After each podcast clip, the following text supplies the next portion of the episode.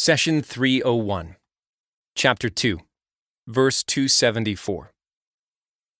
Those who give out of their own possessions by night and by day, in private and in public, will have their wage with their Lord. No fear for them, nor will they grieve. Chapter 2, verse 274. The questions that come to mind after you listen to the verse are why did God mention spending by day and by night? Is there any other time than day or night? We answer that Allah mentioned day and night because He does not want you to withhold your charity at any time. In other words, do not say, It is too late in the evening, I will give tomorrow. If you intend to help the poor, help them right now. Do not procrastinate or make excuses. Take note that the All Wise did not say by night or by day. He said by night and by day. As long as you have the purity of motive in your heart, spend today, tonight, and tomorrow. Help the needy publicly and privately. If you do not constrain your gift by time or place, Allah, the All Generous, will take care of your reward. He says, Those who give out of their own possessions, by night and by day, in private and in public, will have their wage with their Lord. Here, the scholars often mention the story of Imam Ali, may God be pleased with him. There was a time when he had only four coins to his name. Despite his need, he gave one to the poor during the day, one during the night, one in public, and one in private. The verse under study was revealed to our beloved Prophet Muhammad after that. However, the verse and the rewards of giving are general to all those who give, not just to Imam Ali. The word wage should give us some insight into the reward of the believer, because a wage is usually given for work and effort. When you buy something, you do not give a wage, rather, you pay a price. You only give a wage to someone who did work for you.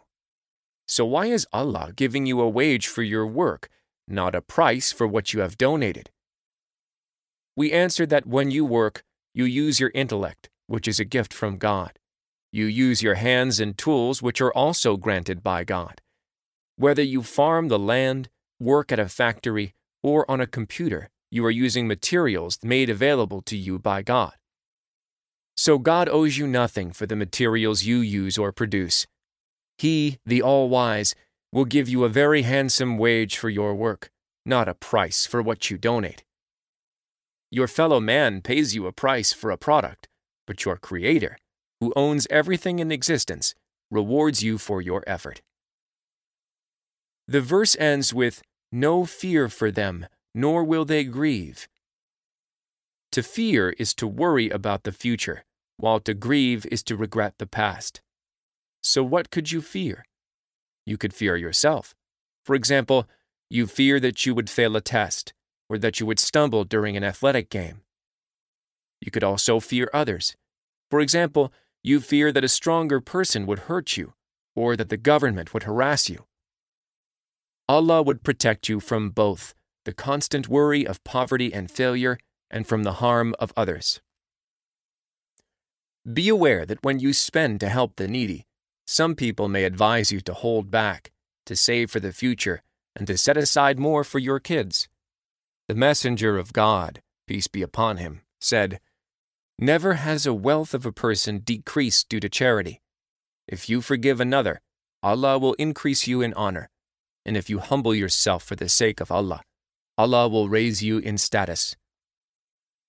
God says, God deprives interest of any blessing and blights it, but blesses charitable deeds with multiple increases. He does not love the ungrateful sinner. Chapter 2, verse 276.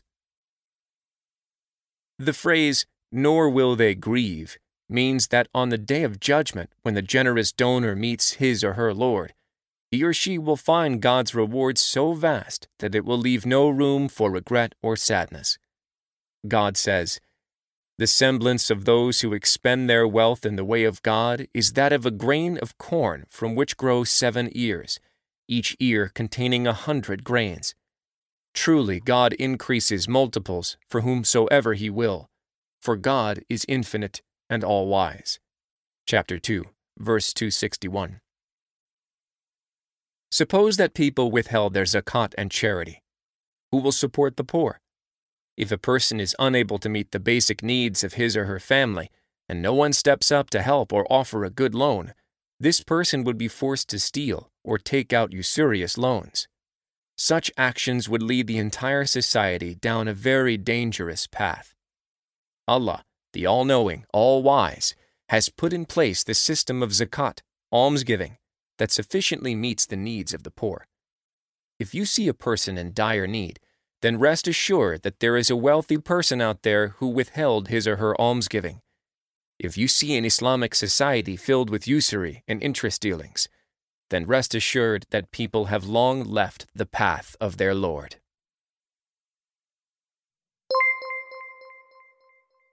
The messenger said, My Lord, my people treat this Quran as something to be ignored. Chapter 25, verse 30. Do not abandon God's book. Please take a moment to subscribe and to share with your family and friends. Visit us at www.qurangarden.com.